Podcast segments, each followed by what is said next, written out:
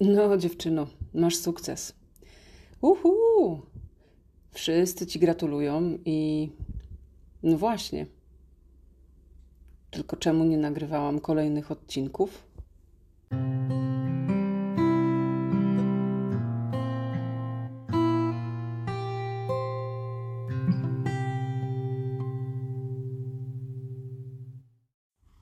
Perfekcjonizm według Wikipedii mówi, że jest to taka postawa człowieka, która przede wszystkim zmusza go do tego, aby wszystko robił bardzo dokładnie. Natomiast psychologowie perfekcjonizm nazywają dewiacją i raczej taką postawą, która absolutnie uniemożliwia życie. Co ma wspólnego perfekcjonizm i nienagrywanie odcinków? O tym w tym odcinku.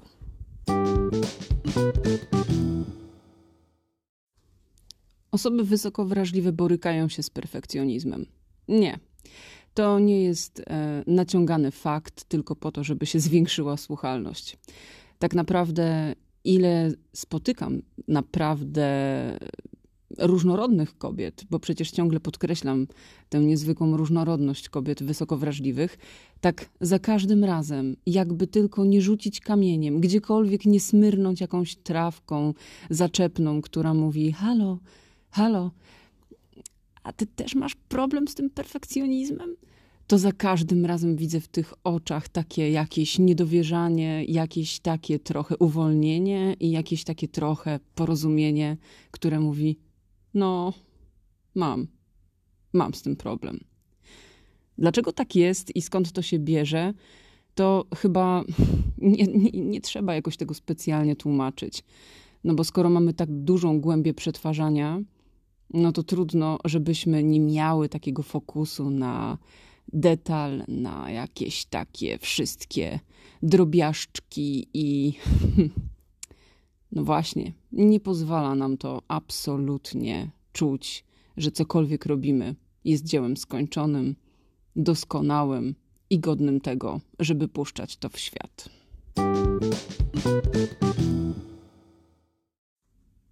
Ja kiedyś usłyszałam bardzo mądre zdanie i staram się o nim pamiętać, ale i tak gdzieś się wywalam po drodze na swoją twarzyczkę i, i zapominam o tym. To zdanie brzmi: Dla ludzi, którzy oceniają Twoje dzieło końcowe, nie ma żadnej różnicy pomiędzy tym, co Ty nazywasz dobrym, i tym, co nazywasz idealnie dobrym. Jakby ludzie takiego już niuansu nie zauważają. Ludzie widzą najczęściej to, że coś skończyłaś, oddałaś i z góry, z automatu zakładają, że uważasz, że to jest dobre, skoro się tym podzieliłaś. I it. To jest właśnie cały, cały, mm, cały szkopuł tego wszystkiego. No i, i mimo tego, że to wiem, to nadal jest we mnie ogromna porcja jakiegoś takiego nieakceptowania wszystkiego, co dostarczam światu. Straszne. Znasz to?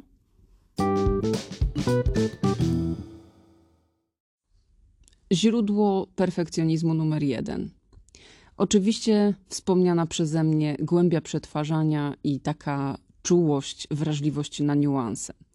Jedną z cech, którą każdy, ale to każdy wysoko wrażliwy człowiek może się pochwalić, jest umiejętność wychwytywania takich drobiazgów, e, jak na przykład gdzieś jakaś literówka, źle wyjustowany tekst, albo e, wysłuchiwanie jakichś fałszywych dźwięków, albo, no i można sobie tak mnożyć. W związku z czym, e, skoro mamy tak ogromnie czuły układ nerwowy i potrafimy tak krytycznie wyłapywać te wszystkie niuanse, to zakładamy, że większość ludzi na świecie ma bardzo podobnie. No i że jak ma bardzo podobnie, no to znaczy, że jak my chociażby w jednym najdrobniejszym detalu, gdzieś zająkniemy się, nagrywając odcinek podcastu, zgubimy myśl, pokitłasimy wszystko, to wszyscy to złapią. Szczególnie audytorium wysoko wrażliwe. Hmm.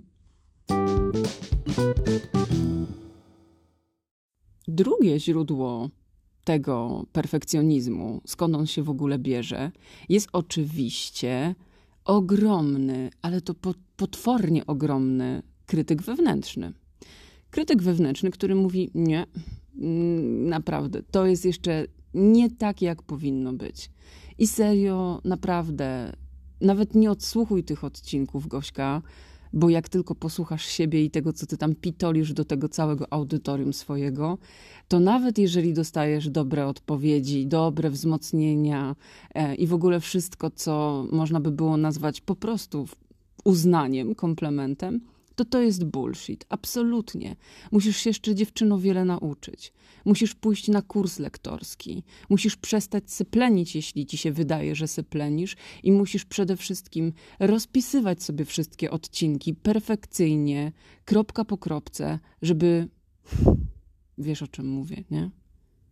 Ten dziad tak sobie siedzi na prawym lub lewym ramieniu i mówi: Nie jesteś wystarczająco dobra co ty sobie w ogóle ubzdurałaś, żeby mówić do tysięcy ludzi? Halo, kim ty w ogóle jesteś?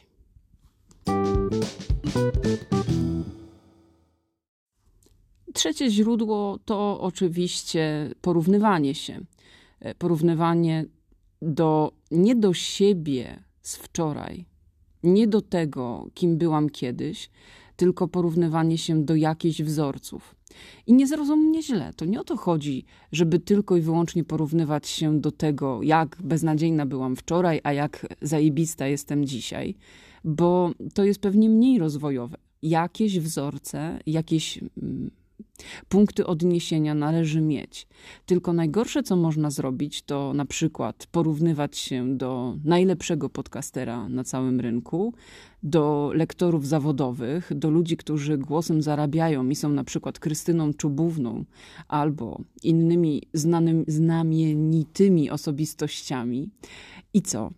E, no ja taka nie będę. Nie będę taka, nawet jak się będę starać. Więc to porównywanie się to chyba najgorsza ułuda, w jaką można się zapędzić. No i oczywiście żyłuje nam jakieś wzorce i zamiast z tego perfekcjonizmu nas ściągać, to generalnie doprowadza do tego, że nas na tę ścieżkę ciągle, ale to ciągle wodzi, a przecież wodzi na manowce.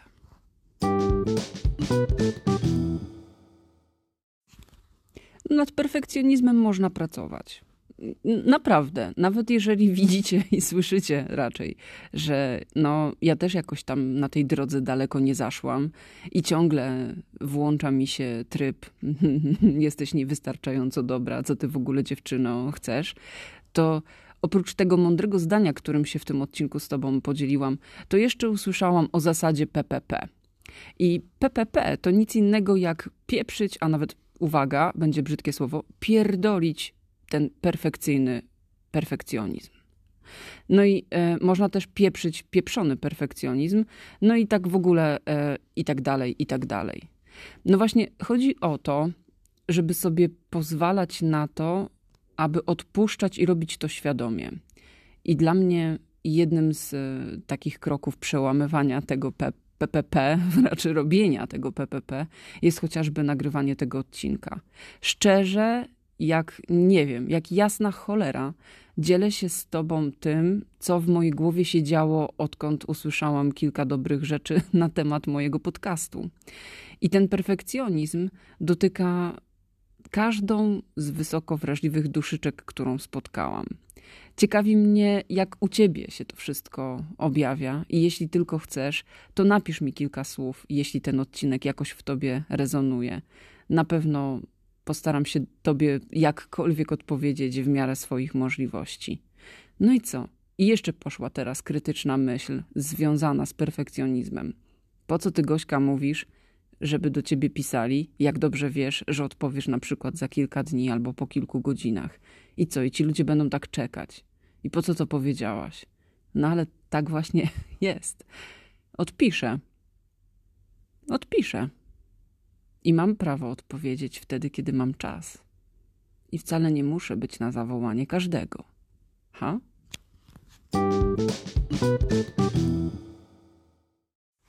Tak naprawdę chciałam Ci powiedzieć tyle, że perfekcjonizm jest czymś, co zatrzymuje nas całkowicie.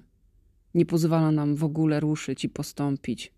Właśnie przez niego czekasz dwa tygodnie albo trzy tygodnie na kolejny odcinek. Nic innego nie stoi na przeszkodzie.